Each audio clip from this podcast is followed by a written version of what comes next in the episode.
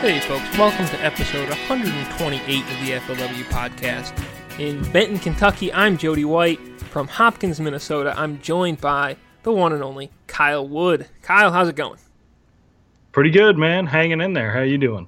I am uh, doing great. I'm inside in the air conditioning, uh, beating the heat a little bit. It's been a little too hot uh, for my taste. I'd like it about like twenty-five degrees cooler.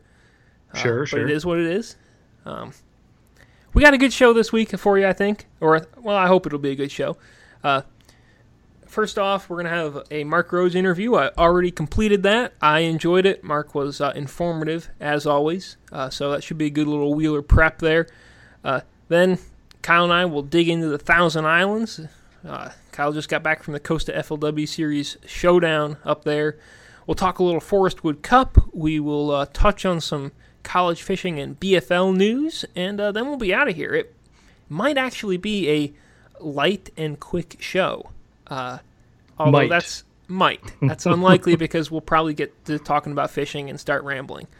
Yeah. Um, anyhow, without further ado, uh, here's Mark Rose, and then we'll be back to talk. And now we're joined by Mark Rose. Uh, Mark, you're you're coming off like a phenomenal year. But last year was kind of a rough year, and so I figure we'll talk about that. But I guess, first of all, thanks for coming on. I'm glad you could make it. Yeah, my pleasure, Jody. Always a pleasure to talk to the bass fishing community, and uh, I'm I'm I'm ready. I'm ready for the cup and and then some deer hunting. There you go. Well, before we dive too deep into that, I want to sort of dig into your season. Uh, Last year, you didn't make the Cup. You finished seventy-sixth in A O I. And this year, you made the Cup. You finished tenth, which is back to where you normally are, because usually in A O I, you're, if you're not single digits, you're close. And uh, you made a top ten. You really you caught them really well at the Costa F L W Series level and just kind of all over the place. Was there anything different about this year from last year? Not really, Jody. Uh, um, I, I tell you, and and and you know, uh, last year the the kind of hiccup I had over at Beaver Lake, which is which was fairly early uh, in the season, and uh, I've talked about it a couple times. And I'm just a fisherman that, uh, man, if I uh, if I do something wrong, uh, boy, it really affects me, because I, I just try to bring out the good in this sport as best I can, and and try to you know. be that way, and, and, and having that little deal where I uh, had that mishap over there and, and got a D Q, boy, it just really uh, it really affected me. I, I I knew that it was an you know an honest mistake and all that, but still, anytime you have a D Q by your name, uh, I, I just and I try to anytime, because I know it happens. I, if it, it happens to the best of us, and anytime somebody has something like that, I try to you know uh, just let them know that It, It is going to be all right, and I, and, and I should have got over it a lot better than I did last year.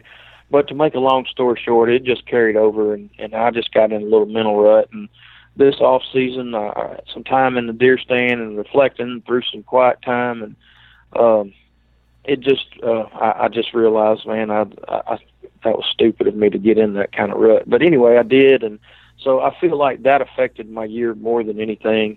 And uh, this year, I just started off fresh, cleared my mind, and everything was good. And just back fishing. That's that's not to say that hey, I can just uh, that it's always going to be that way, because there's always you know fishermen are getting better. I'm getting older, and um, it just seems like uh, things some things just happen on my. But uh, I, I'm more comfortable now, um, getting back to you know my my old mental attitude. And Um, I wish I'd have had a little better season this year. I had some opportunities that uh, I feel like could have things could have went a little better, but also I keep it in perspective and know that uh, you know with the quality of fishermen we got, and these young are just so good now.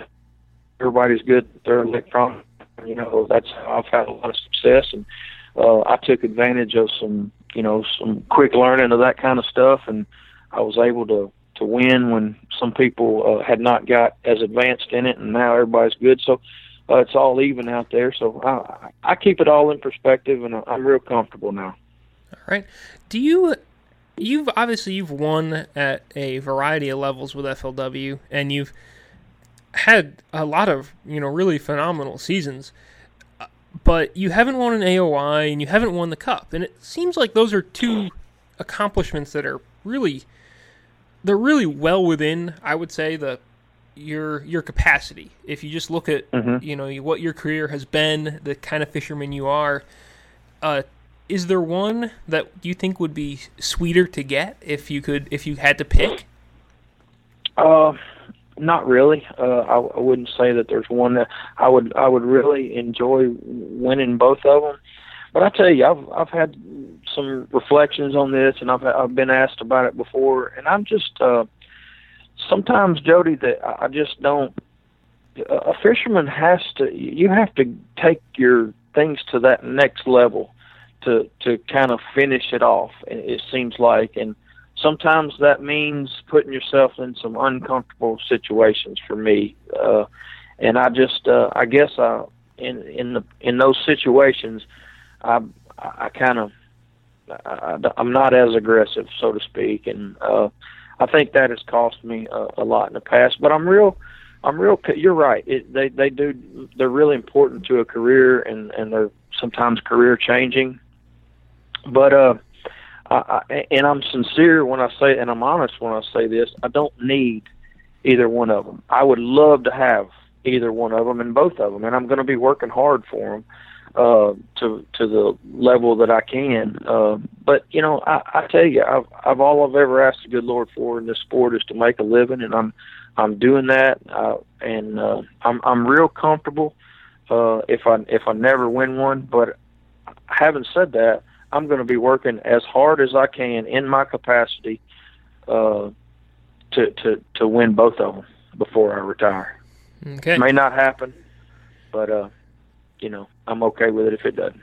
All right. Well, I'm going to go ahead and I, I'll talk next year a little bit just before we kind of dive into Wheeler Lake. Um, next year, we're not going to the Tennessee River on tour. We've got Lake Travis, the Harris Chain, Lake Cumberland, Beaver Lake, the Mississippi River, and then the Potomac River.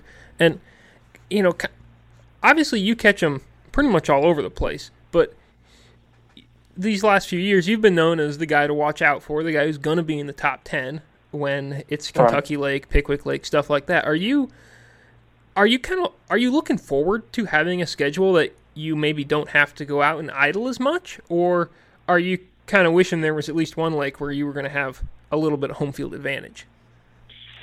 You know, no, I, I'm I'm looking forward to, to fishing shallow. Um, I, I really am. Uh, Jody, I grew up on the Mississippi River, bubba fishing. You know, I, when I blasted off in a tournament, I had a chartreuse and white spinnerbait on one side and a black and blue jig on the other, and I fished like that for a long time. And I'm real comfortable at fishing like that. I just wasn't able to win uh, that way, and I had to you know, take some strong looks at what I feel like I needed to do to win. And offshore fishing was, was that for me. But uh, I'm real comfortable fishing shallow, and I welcome it. I, you know, I've made lots of cuts in F L W events, uh, fishing shallow as well. And uh, and believe it or not, even some of my, you know, Kentucky Lake and uh, so, some of my other tournaments that I've done really well and won, uh, shallow fishing was a big part of that, and some close wins. So I'm comfortable doing that, and I'm and I'm really looking forward to the fact that I'm going to tell you, I'll just be honest with everybody, that I, I enjoy fishing, offshore fishing, as much as any guy out there. And I know you do too. I've seen a lot of uh, stuff where you, you really enjoy it, and uh, it's just a lot of fun. But I'm going to tell you, I, I don't enjoy fishing offshore tournaments these days now. Uh, it's just what it has become. Uh, it's just, you know, kind of not fun in, in some situations. So uh, I welcome the, the new fisheries. Uh, I think F L W picked an awful great schedule for next year. I've been to every uh, uh, location there, and um, had a really good, strong finish at, at Travis the last time we were there, barely missing the cut. And uh, I've been to the Cumberland, uh, the one that the Everstar Championship Brent Ayler won, and then we had one other tournament there. So uh, I'm I'm comfortable. I've been to Harris Chain several times. I like it, and uh, I'm really, really looking forward to it. All righty. Well, let's go ahead and get into what's happening now, or, well, next week. We've got the Forestwood Cup coming up, and I want your perspective on, I guess, the offshore versus shallow breakdown, because I have heard a lot of chatter about, well, you know, the fish are getting smarter offshore, it's not the right, it's not the ideal time to be fishing offshore, and it's getting toward that time of year when it can be one-up shallow. At the same time, the way I look at it, and the thing that worries me is, well, it's the Tennessee River. And the last time we had a big tournament there, it was in the fall, not even in August, in later fall, and you won it offshore. So what's your, if you had to guess, or what's your kind of gut feeling on Wheeler coming up here? Well, I'm just going to tell you, and I'm going to be as honest as I can, uh, and I'm not going to have any reservations just because I'm in the tournament. Uh, when I won back in the fall, those fish were, there was a lot of migration starting to come up in the creeks. The water, the water was cooling off. The shad were moving into the creeks, and I won it out of a creek. Uh, and so this, uh, the, the water's going to be a lot hotter now, and the fish that are offshore are going to be more out on the river. And uh, and there's just not a lot of it at, at Wheeler, Jody. There's just really not. There's not nowhere near, you know, the offshore fishing there as as on the other shining stars on the Tennessee River, which I don't think Wheeler is one in that cal- category for deep fishing. It's an awful good mid-range to shallow fisherman, and uh, and I really think this fish this this tournament uh, shallow shallow is going to be a big part of it. The water's been up. I haven't looked at it. I've been busy since. Um, I was looking at it before uh, cutoff, and, and the water's been up. So shallow, I think, is going to play a huge part in this, this Forestwood Cup. And you're right, uh, the, the the fishing, um, the well, it's just not enough of it on Wheeler uh, without getting uh, and and I really think that Wheeler has an awful lot of good shallow habitat. There'll be a lot of junk fishing. I don't think this. Well, I do think that there'll somebody will find a couple of uh, schools out. There, there may be a couple of decent schools out. I don't think that they're going to be those mega schools, those mother loads. Um, I just really think that there'll be a few out, and there'll be a few fishermen will catch them. But I don't think that uh, you're going to have enough to win uh, solely for, by fishing um, offshore in the forest. Now, this is just my gut feeling too. I'm you know off the cuff, so uh, I think shallow is going to be a, a big part of it. Um, and those, that's my gut feeling. All right. Well, it definitely, that jives with, it seems to me, what most of the other people are saying and what kind of conventional wisdom is, that we're going to see it, that it's almost likely that the guy who wins this catches their fish like at least two or three different ways, as opposed to being able to yeah. sit on, you know, three or four schools or, you know, run a milk run of the same type spot, if that makes sense. Yep. Yep, absolutely. I th- I think that's going to be the case. I, I just don't think that, you know, w- when I won, I had uh, a couple of really good schools, and, and that's, I don't think that, um, you know, I got down there and nobody was, I was like boat one fifty the first day or something like that, and nobody was there. That that never happens anymore when you get to a spot and, and fish are offshore, and it's just not going to happen this time, I don't think. Now, I'll be looking for that needle in a haystack, and I hope that I prove myself wrong. But uh, but I really think that, I, I tell you, I don't have all of my eggs in the offshore basket this this go-round. Not my, that's not my thinking, and uh, I think I'm going to have to utilize several different techniques and locations and even parts of the lake uh, to be able to win this cup. All right. Um, did you go there and pre-practice at all and poke around, or did you pretty much – are you pretty much – the kind of guy who likes to just show up and grind it out when it's time?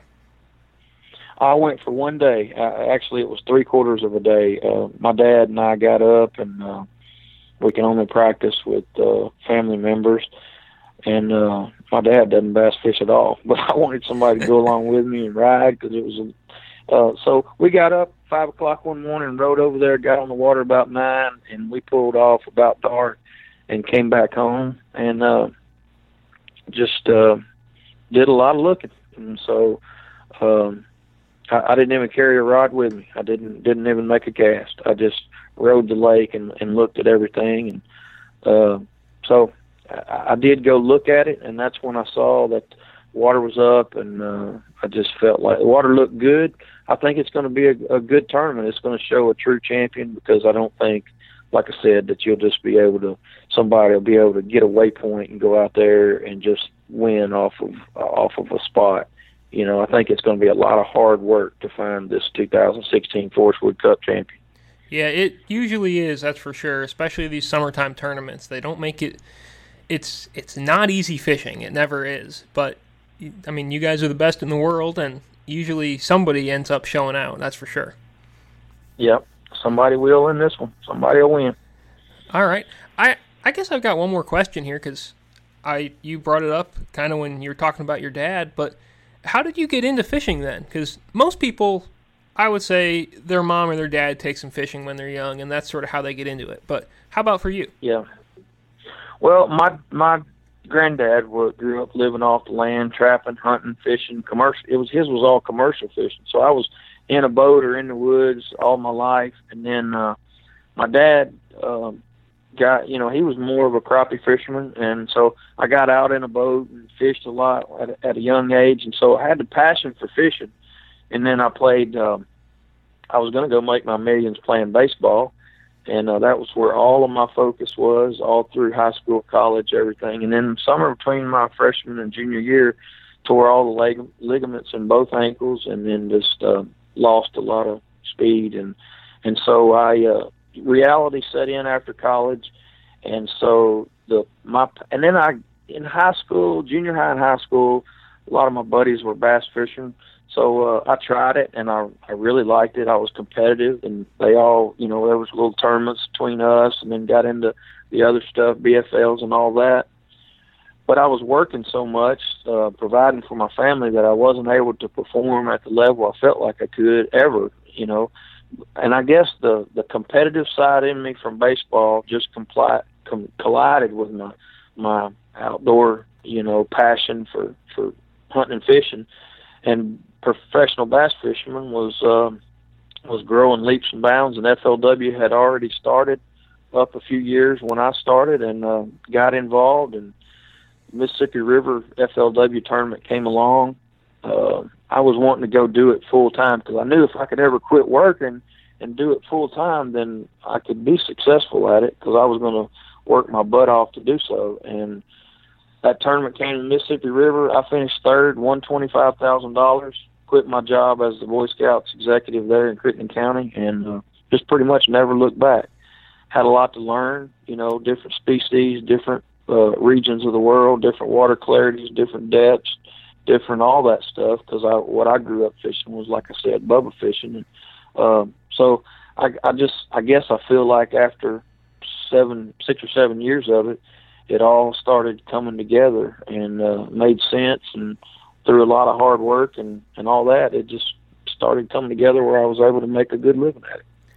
When you, uh, when it started to come together for you, is there any, I guess, is there any particular thing that you felt helped you learn how to fish better? Because to go from, you know, to go from one style of fishing, which is, you know, around the Mississippi, like that's a pretty, That's a pretty specific style, I feel like. You're yeah. you're, you're going to be well-suited to catch fish shallow, but it's not, I don't know, it seems like maybe growing up in, like, North Carolina or something like that, you might get mm-hmm. exposed to a lot more uh, different techniques than what you did. But you're, yep, you're right, and and I think that that's why you didn't see my success come early in my career, because, man, I had never even caught a smallmouth before. And, and, and you know, so I had so much to learn, and uh, I just just that's what I did. And but growing up on the Mississippi River did teach me a lot about currents.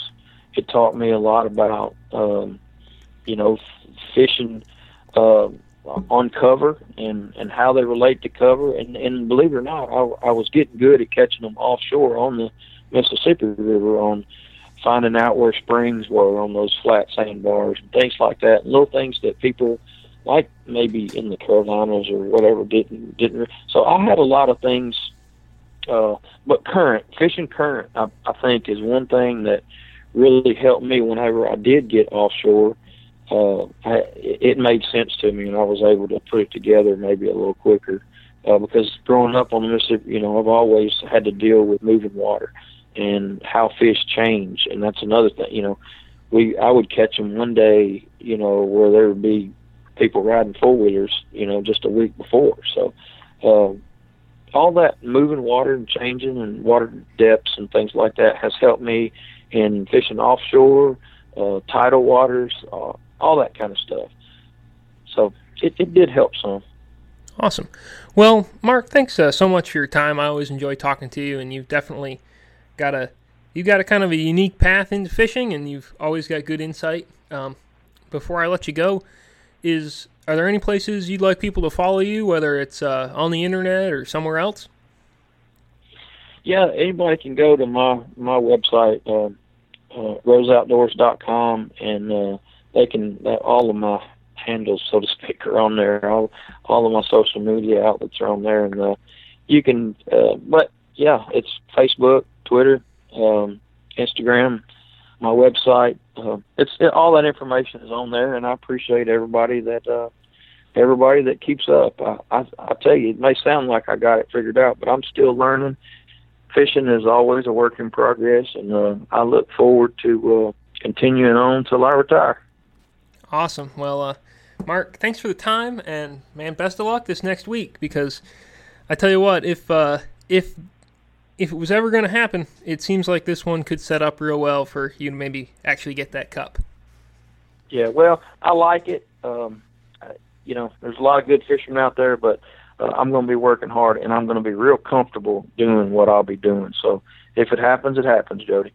All right. Well, thanks a bunch, and safe travels, and good luck. Okay, thanks, man. Take care. Well, Kyle, I am uh, basically going to hand it off to you here. Uh, we're uh, we're back, and you just came back from the Thousand Islands, where there are bajillions of smallmouth and uh, lots of big waves, and also some largemouth. So, uh, give me the rundown. Yeah, that's a that's a good synopsis. Yeah, yeah. See, I got it. I, I, I'm just a Thousand Islands expert. Yeah. So, uh, Thousand Islands. First of all, first time I've ever actually been there, and it is fantastic. Like, cool enough to the point where I'm potentially thinking about going up there for like a mini vacation with the wife, like early early October. Oh, dude, I would and, recommend. 'Cause it's just cool. I would. Yeah, like the scenery, the town, like everything's sweet. Clayton is a beautiful town, yeah. And then the fact that you know there's giant smallmouth swimming around is like even cooler. Yeah, no, I'm I'm with you, and I I think honestly to me, the Thousand Islands and Lake Champlain and Sturgeon Bay fall into that group of places that are just ridiculous to go visit as well as go fish. Yeah, yeah, um, definitely. Anyhow, continue, sorry. Yeah, so we had the second stop of the Northern Division up there on the Thousand Islands. Uh, I guess for those of you that do not know, uh, you know, it's like northern New York, border of Canada, Saint Lawrence River, uh, east side of Lake Ontario. And um, we had us. We actually got a fish all three days, which was good. Or I say we. The tournament got a fish all three days. And uh, Scott Dobson from Michigan, which many of you might be like, why does that name sound familiar? Well, it's because the guy wins like every B F L Michigan division event um, that's ever happened, or at least in the last two years. I think he's won like five in the last two years, or something crazy like that. I don't know. The guy knows how to catch smallmouth, but he won it. Wire to wire. Um, his bags got a little smaller as each day went on, but it was pretty much like almost twenty-four pounds, then twenty-two something, and then twenty-one twelve on the final day. And he won by seven pounds, four ounces. He had sixty-eight eight overall. And a crazy side note for you, if you follow along the tournament, uh, I mentioned it a few times in the article on like the number of fish he lost each day, but also more importantly is the size of fish he lost each day. I mean, like, the guy was dumping five-pounders especially on the final day, he lost like a twenty-five pound limit, which I then asked him, I'm like, I think you're the first guy that's ever won a tournament and lost like as much weight as some of the guys could have weighed in. Like Neil Farlow, tenth place, weighed forty pounds over three days. Like, I think Dobson lost more weight than that, if that makes sense. I will say, which is pretty crazy to think about. It is. Uh, I'm going to say that I would bet that, uh, and this is kind of obvious because it's the conditions and whatnot, but I would bet that at the beginning of the year, Bradley Hallman lost as much weight as some of those guys did because oh, he sure. had some big ones get off in the reeds. But sure, anyway, go that's, a, that's a very valid point. um, but uh, the cool thing about Scott Dobson is uh, he won it mostly fishing Wolf Island, which is a super giant island right at the mouth of the Saint Lawrence River and Lake Ontario. Um, he kind of he kind of fished all around there. There's some ferry docks on the U S side um, that I think was kind of the main player for him. But uh, yeah, it's a, a lot of guys, yeah, it's huge. Um, but a lot of guys were saying, you know, like this can't be one shallow, this can't be one shallow. Well, Dobson says he caught at least eighty percent of the fish he weighed, like staring at him first. Not not like on a bed, but just um, they were cruising, he was targeting little. Yeah, they were cruising around, but they were cruising around these little. Um, they're kind of clean spots.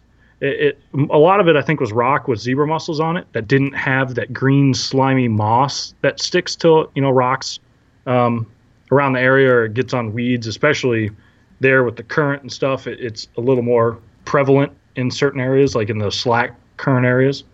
Uh, but it was just clean spots. Some of them were like the size of the deck of his boat. Some of them were, you know, fifty yards long. But he'd get up there and just move around real slow, see one, throw a drop shot at it or a tube. Um, he caught some on a spy bait on the final day. He also lost a bunch on a spy bait. Um, Dude, spy bait smallmouth can be really tricky to keep pegged in my experience. Yeah, I haven't played around with it much, but I'm totally going to look into it now. Yeah, you should. I think... I, I guess I think two things. I think you should experiment with putting bigger hooks on them than they come with. Ooh, um, okay, upsides. And also, you want to use a swivel on your line. Ah, that I is, could I could definitely see that. It is not pretty if you don't use a swivel.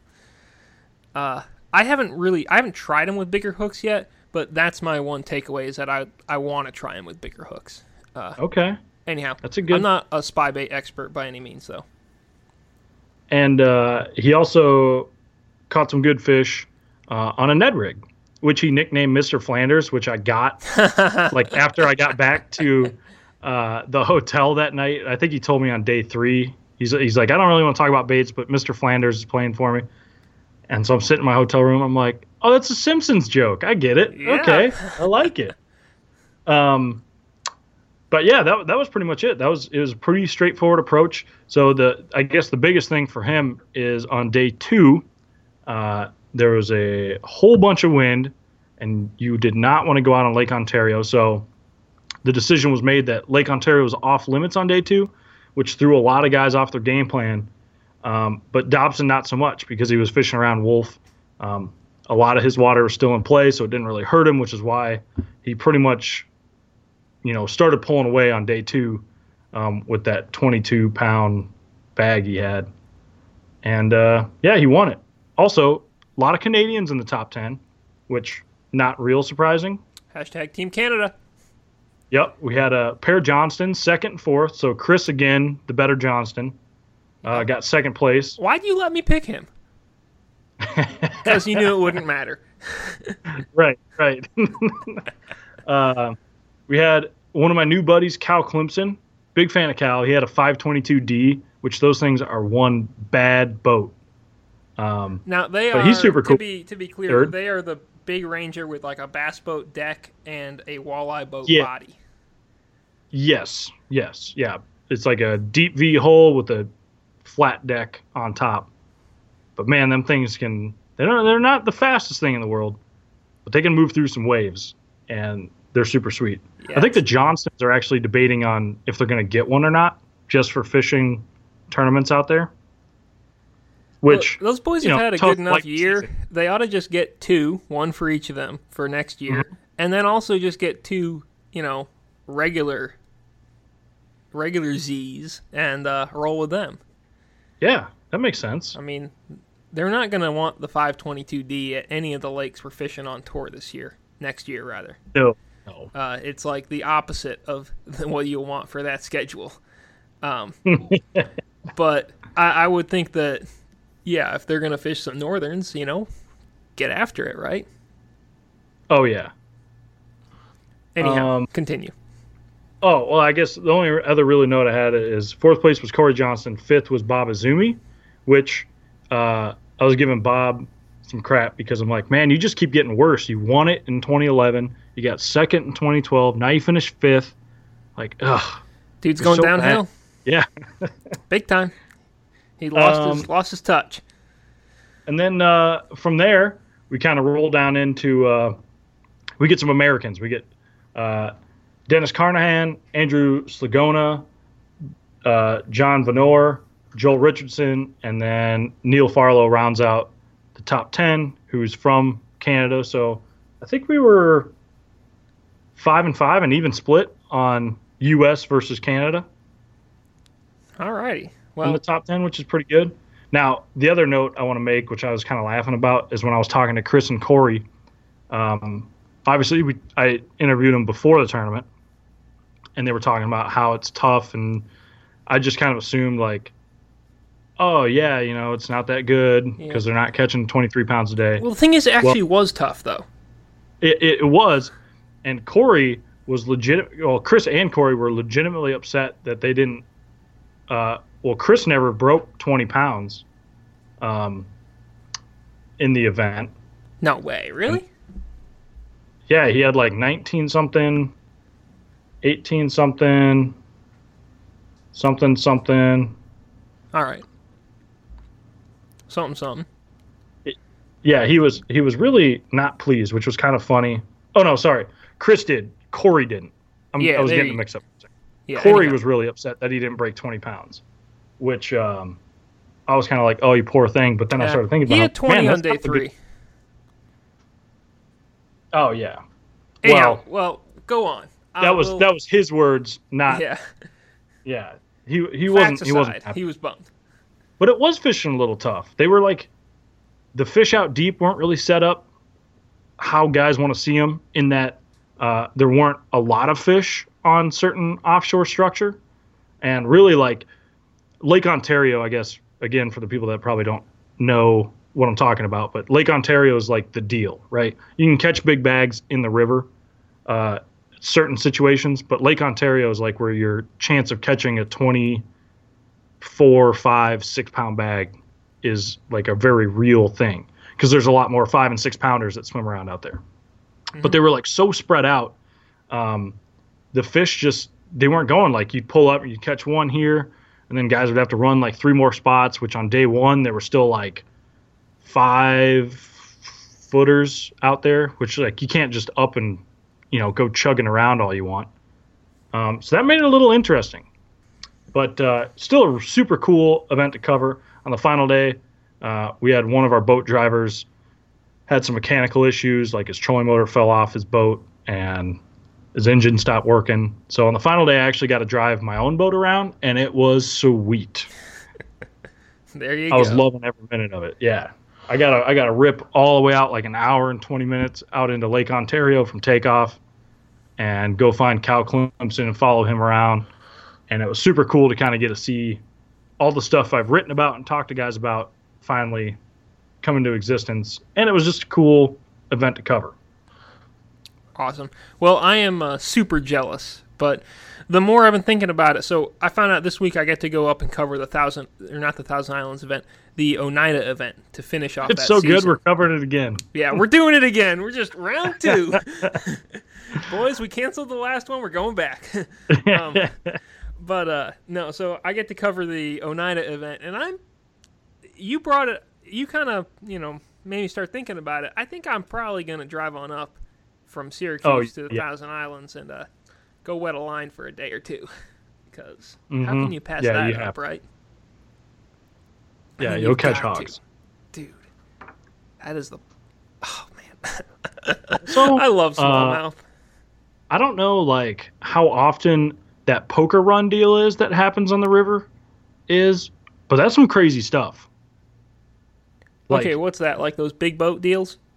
Yeah, them, like, super big boats that go really freaking fast, and they, like, rip up and down the river. That's like, like, YouTube it. You should YouTube do, like, Thousand Islands poker run, because there were helicopters flying around, like, chasing these big boats. Dang.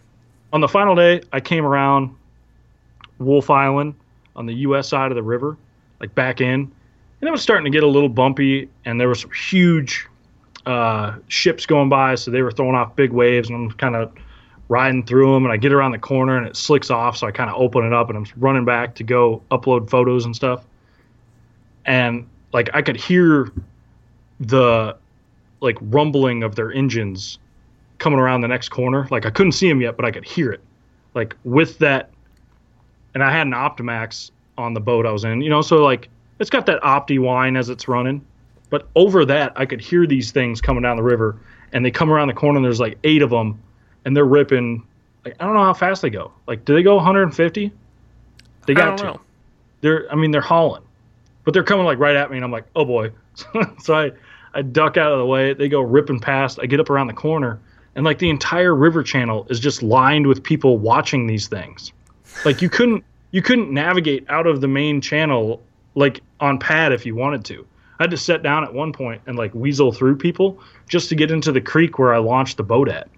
Jeez. Like, yeah. Like, I'm darting in and out of people, like, oh, hey. And then the whole time I'm thinking, like, well, it's only noon. Like, what about these guys coming back in from the lake? Yeah. I mean, they obviously made it all right, but that was some crazy stuff. I'd never seen anything like it. I've heard about it before, but that was that was nuts. So I hope there's something like that going on when you make it up that way, because that was a sight to see. I'm going to be honest. I hate noise. I hope there isn't. Well, I just want I smallmouth. Mean, you can get smallmouth, but it's just, yeah, that was that was mind-blowing. That was that was some crazy stuff. Cool. Well, I will. Uh, I will be uh, doing a little googling after uh, after we get off the line here for sure. Yeah, yeah. Give you something to do this afternoon. Yeah, for sure. Um, on the uh, standing side of things, uh, Corey Johnston is in first place with uh, four hundred eighty-six points. Uh, Bob Izumi has uh, r- real close pine. Then Chris Johnston, uh, then Ron Nelson, then Casey Smith in sixty-eighth. Ooh. So got a, some hammers up there. Honestly, it's kind of a pretty good race this year, and Corey Johnston will probably get, I believe, his third Northern Division A O I title uh, at Oneida, is my guess, but there's no guarantee, I would say. Uh, but it's a, it's going to be a good one, that's for sure. Oh, no, yeah, no, it would be his third. I was going to say it'd be his fourth, but actually it's just because he's leading this year, but only two to go. Right. Uh Yeah, so uh, breaking news, the Johnston brothers, good at catching fish. Say what? Yeah, I bet you're shocked. Um, anyhow, ne- I guess next up here, let's talk a little, let's dig into the Forestwood Cup a little bit. Um, All right. And mainly what I want to know is you are working on a sort of a local artic- a locals article of the Cup, you know, picking some guys who are from around there and have fished it but aren't fishing it. So what right. What is your takeaway here? And this is the question I keep asking everyone. Is it going to be one deep or is it going to be one shallow? Do you have an answer for me? Or is the answer that, well, maybe it a little bit, maybe a little both? The answer, I think, is unanimously junk fishing one oh one. So a little bit of both. Uh, from from Blake Nick, Luke Duncan, Jason Lambert, they all say a guy, the guy that win, the guy that wins, first of all, like, isn't going to really, after day one, be like, oh yeah, like, I'm feeling good about my chance of winning. He's just going to, like, oh yeah, you know, it was a pretty good day. Day two, like, oh, another good day. Like, they won't really know they won, was kind of what the three of them said. Um, because they'll, they'll run out, they'll catch one off a brush pile, uh, maybe go up, flip one off a dock, uh, then catch a couple schooling fish. And the next day it could be like three off a brush pile, you know, two up flipping, no schooling fish. Final day it could be all schooling fish. So, um, yeah, it's going to be a kind of a random event, I think. from what I've heard from those three, um, the brain trust of those three.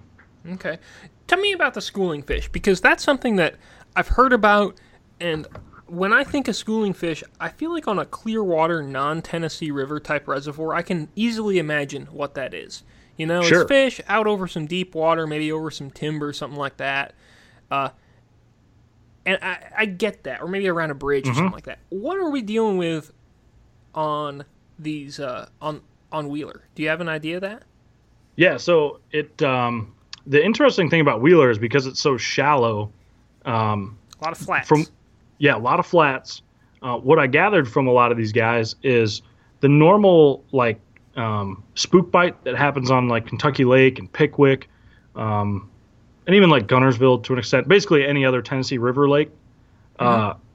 that would happen, say, in like start, end September, of September, October. And go, yeah. Now happens because Wheeler's so shallow, it happens a lot sooner. The shad pull up on those on those um, some of them shell beds on the flats, or there's uh there's like springs and stuff up there too, um, that the shad will kind of get up on. But there's a ton of fish that come up out of the river or congregate more on a flat and chase that bait around. Uh, now the most surprising thing I found out is the amount of big smallmouths that get up on these flats in these schooling situations. Like three to five pounders are not uncommon if you hook a brown one. And I, I never like, I knew there were smallmouth in there, but I didn't know they were like as big a player as they could potentially be. Lambert told me um, that he thinks the winner's going to weigh at least two smallmouth every day. Like they're that big of a deal. Really? Yeah. That is imp- I had no idea. That is impressive to me. I, I would have not, I, I wouldn't have figured on that. I would have figured on probably the winner is going to have it weigh in at least like one or two smallmouth, probably like let's say at least two, just by virtue of they're going to catch one. Mm-hmm. But the fact that Lambert really feels that catching multiple smallmouth a day is going to be a, a factor is kind of shocking to me. That's cool. Yeah, and actually, I mean, all three of the guys kind of hinted at um, the smallmouths kind of being a, a big deal. Like the, the you see more of the population earlier in the year like this than like the Pickwick smallmouth bite. You know that everyone kind of in the tail race, uh, the below the Wilson Dam. Mm-hmm. Um, that's kind of famous for like they finally kind of all show up. Well, it's the same thing kind of on Wheeler, except just earlier in the year, and they're schooling. They're not like set up on something specific that you can catch them on all day long. Um, though Lambert says there are some things that they could relate nearby that you could catch them off. But that was that was one thing that hit me, like that was left field. Uh, I, I I was kind of with you. I was thinking like, yeah, okay, you know, we might see a smallmouth or two, um, you know, from a couple guys each day, you know, for a total of like five a day. But it sounds like it could be more of a thing than I, I was led to believe. Hmm. Well, you know what? If it turns out to be more of a thing than you were led to believe, well, I say let's get it on. Hey, I'm, I'm always cool down for seeing smallmouth, so I'm I'm cool with that. Yeah, I mean, we've all had some practice with taking smallmouth pictures from Champlain and you at the Thousand Islands and stuff like that, so we're in the groove. If these things start right, jumping, right. we ought to be able to get them in the act. Oh, yeah. Or at yeah, least especially get it, have, like a, have a chance a, at it. Yeah, a schooling smallmouth bite, and then they start jumping? Yeah. Talking I, about some photos, man. Ooh, baby. I, I might be able to retire too, right? after this. Yeah. I don't I don't think it'll be that good. I'm just saying. I, I yeah, mean, no, I don't either. Or if you are going to retire, gosh, I can't wait to see it because it'll be an epic tournament for you. It's like, yeah, I got the cover for the magazine next like ten years. Locked it down. Yeah, don't worry. I got it all figured out. All righty. Um, well, shall we move on from uh, from the Cup? Next week we'll have a uh, fantasy fishing preview episode. We'll talk about Kyle's picks. We'll uh, probably talk about Jimmy Reese's picks a little bit, and we'll have a few days on the water and around the water uh, from a you know, from a preview standpoint to talk about. And then, of course, we'll have our regular episode uh, come cup time. Uh, mm-hmm. But I-, I guess moving on from there, because, man, it is happening, and it is going to be soon. It's going to be awesome, and I'm stoked for next week. But it's uh, we had a college fishing event up on uh, Lake Chautauqua, I think is how you pronounce it. Chautauqua. I, I would guess that every time I've said Lake Chautauqua or Chautauqua, I've also said I think that's how you pronounce it after it. um, but anyhow, we had a college fishing event up there, and uh, the uh, Penn State team of Derek Horner and uh, Clayton Frey picked up the win. They had five for thirteen three, which really is not very good for Uh, Chautauqua. I think the lake, I think it should have fished a little bit better from what I can tell. Yeah. Um, but anyway, they picked up the win, and they fished basically exclusively docks, uh, is what they said, with a Senko and a uh, football jig. Um, Interesting dock tactic. Yeah, really out of out of the ordinary. A Senko and a jig on docks. I would not have, yeah. I would not have guessed that. Um, but anyhow, Chautauqua is... It is a good dock lake, from what I understand. It's got a lot of them in it, and it's a pretty yeah, standard yeah. northern-y kind of lake where you've got docks and milfoil, basically, and it's one or the other, uh, usually. And they obviously got it done, and they, they caught plenty of fish throughout the day. It, I, I guess, for whatever reason, the uh, the fishing just wasn't as good as it has been in the past there. But they actually tied for the win, by the way, although they got the win. Uh, Schoolcraft Community College, uh, the team of Anthony Gilmore and Clayton Hatton, uh, also caught thirteen three, but interesting. They had entered the tournament um, later than Penn State did, so Penn State uh, won by virtue of that. It's ah. the tiebreaker. The tiebreaker goes obviously weight, then it goes by number of fish, uh, and then who entered first, because they got to have some way to break the tie, and that's the way it is. So we had that. That's an interesting situation. I don't know how uh, how the second place team caught their fish, but they had the same amount, so they did well. Yes. Um, I believe we also had a uh, tie. Well, not a. We had a. We had a also a tie situation in the B F L side of things. Correct. We absolutely did.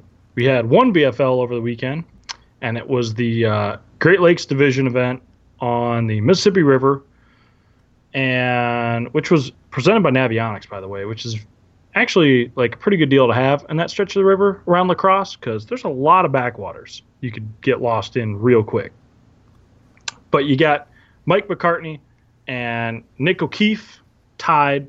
Um, this is an interesting one because summertime – Uh, Wisconsin rule, you can only have three fish. Which does weigh, make so, it a lot easier to tie. Yeah, yeah, it does. So it was a three-fish limit for eleven pounds even, um, is what Nick and Mark had. Uh, you had O'Keefe was fishing pool seven, um, catching him on a swim jig, which, uh, you know, pretty good way to catch a fish on the river. Uh-huh, for sure. Especially considering Tom Monsoor Uh, got ninth yep. in that event. Uh, and then on the other hand, you had McCartney going down to pool eight, or staying in pool eight, I guess I should say, um, in kind of mid-river area, and he caught him on a Spro Poppin' Frog and a V and M Thunder Shad swim bait.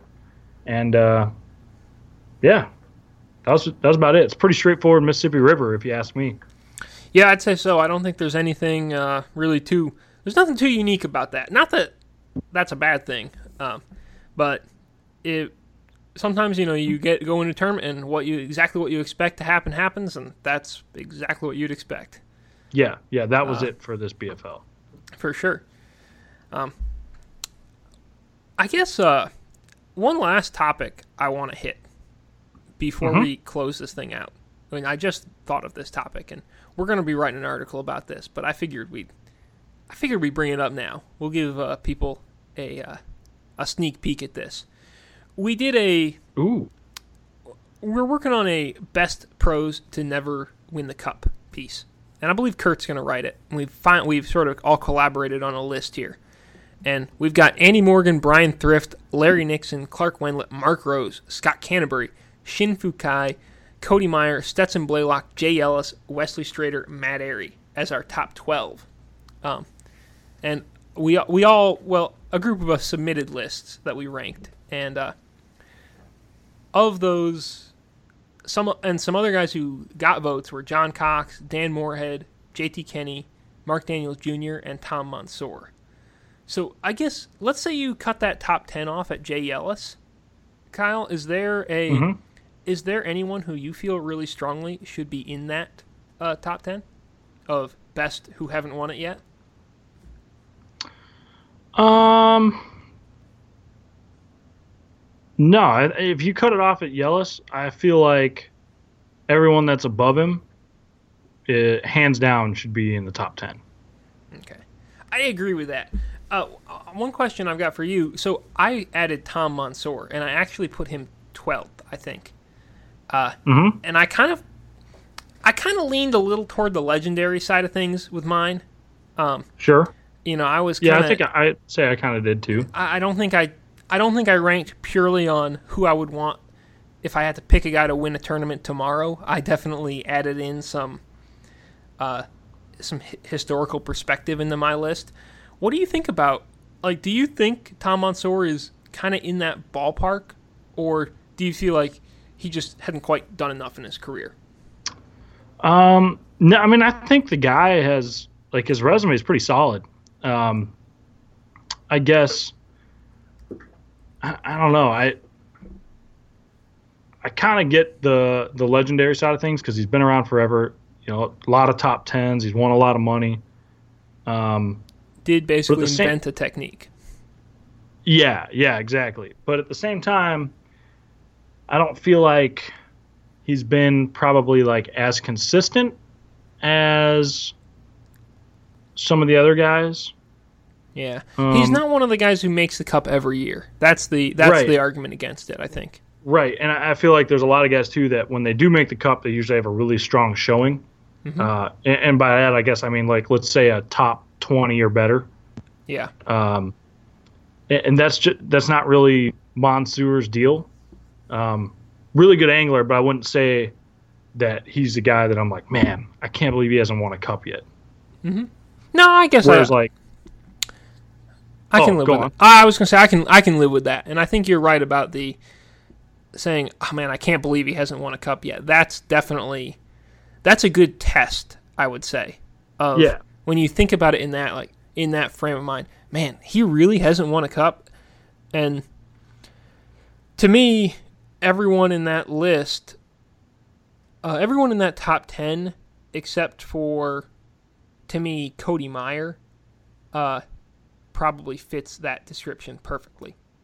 Oh, see, now, I feel like Cody Meyer kind of does because he's made the cup every year he's fished as a pro, and um, he's also, like, done really well at the cup. So it's kind of like, geez, how's this guy, like, how many top tens does a guy got to get at the cup before he wins one of these deals? And real he, consistent on tour. Now his he's not a winner though. Is, is long, right? His, right. I, I I am. Well, I'm not the world's biggest Cody Meyer fan because there are a lot of people who there are bigger Cody Meyer fans than I. But I am a big Cody Meyer fan. I not anti, I don't think I'm anti Cody Meyer. I think my opinion just ends up being anti Cody Meyer by virtue of other people being really pro Cody Meyer. But, like, I love the guy to death. At the same time, I just, if I'm looking at a guy who's, like, going to win a tournament, especially a Southeastern tournament that even though they're in the summer, they're rarely sure. finesse tournaments. Uh, Lanier has been a finesse tournament, but that, I mean, Wheeler won that one up shallow, not finesse that one year. So, I, I don't know. It's just, to me, it's, I don't maybe, like, three or four years from now, I'll be one hundred percent. Yeah, Cody Meyer, he should have won one by now. But I don't know. Right now, I, th- okay, I don't quite true. feel it. Fair point. Um, But, yeah, anyhow, I just thought that was kind of interesting to sort of bring up and talk about because we, you know, you look at the guys who have won, and it's an impressive list, but it's almost as impressive the guys who are still trying to scratch out a win, uh, which is pretty neat. Yeah. Anyhow. That's what I got. I think that's a. I think that's the show this week. I like it. I think we've accomplished some stuff. Awesome. Well, the uh, plan for the Cup next week is, I, I believe you and I will be on the water uh, creating some practice galleries. Uh, quite a few of the days of the tournament, um, or of the quite a few of the days of practice. We'll have a lot of the uh, practice interviews, stuff like that, on the website. Uh, we've got a whole bunch of other Cup-related content that we've been spilling out this week, and we'll continue on through next week. Uh, competition starts uh, Thursday, Friday, Saturday, Sunday. It's going to be a barn burner. If you're if you're around Huntsville, come on out, uh, or go watch some dudes, or maybe just go to weigh in because it'll be inside and cool, and it's probably going to be yeah. uh, well not cool out on the lake is my guess. Although we can cross our fingers for a little cool front. Oh please! um, I uh, have begun assembling my sunscreen. I have plenty of it, I think. I may even get some more. I have begun, oh, yeah, I got to restock. I, I've begun stockpiling my shorts and my uh, long-sleeve fishing shirts, and I might, uh, I, I brought like a, I got a big broad hat. I might bring that with me. I might uh, change some things up this, this derby. I've got to kind of do a little test whether it works well with a buff, but I'm pulling out all the stops for this one. That's for sure. I'm thinking uh, umbrella. Oh, I was going to get one. I was going to get a golf umbrella and use it to, like, just even to put up while I'm uploading photos and stuff like that would help. Definitely. Um, I might do that. Because at Champlain, I was taking my rain suit, my raincoat, and I was throwing it over my head so I could look at them in, like, good light under the compute on the computer before I uploaded them. And oh, yeah. You know, rain suits, they're great and all uh, when it's raining. But when you're just throw- wear like putting them over your head when it's ninety degrees out, still pretty hot. uh, but anyhow, we got it's going to be fun next week for sure. Uh, you'll want to tune in. Uh, you can follow uh, me at Jody Blanco on Twitter, on Instagram, Jody Blanco Snaps on uh, Snapchat, Kyle um, Kyle Lumber on uh, good old Instagram. Anywhere else you want people to track you down, or are you good with that? No, I mean, you can find me on Facebook, but yeah. Instagram's the place to be. That's the, that's the cool place. Um, you can find F L W, F L W Fishing on Facebook, uh, Twitter, YouTube, Instagram, F L W fishing dot com, uh, F L W Official for Snapchat. It's going to be a good one. Uh, Bergen will be uh, cranking that out next week. Um, let's see. What else we got? We got an email. We do. So questions, comments, concerns, or maybe you want to let us know a tour pro that you think is worthy of winning the Cup that hasn't, that we did not mention, go on ahead and send it to us, podcast at F L W fishing dot com. Yeah, and I think that uh, I think that uh, I think that about, about wraps it up, man. As, I think so. Uh, as always, it was a pleasure. Hey, thanks for letting me come back and uh, host after uh, after Luke. Well, look, if he'd been available today, I would have done it with him. You know, don't don't okay. don't get don't get too excited. Thanks for making me feel good. No, uh, it's good to it's good to have you back, bud. Don't worry. All right. Well, we'll see you in a few days. All righty. All right. See ya.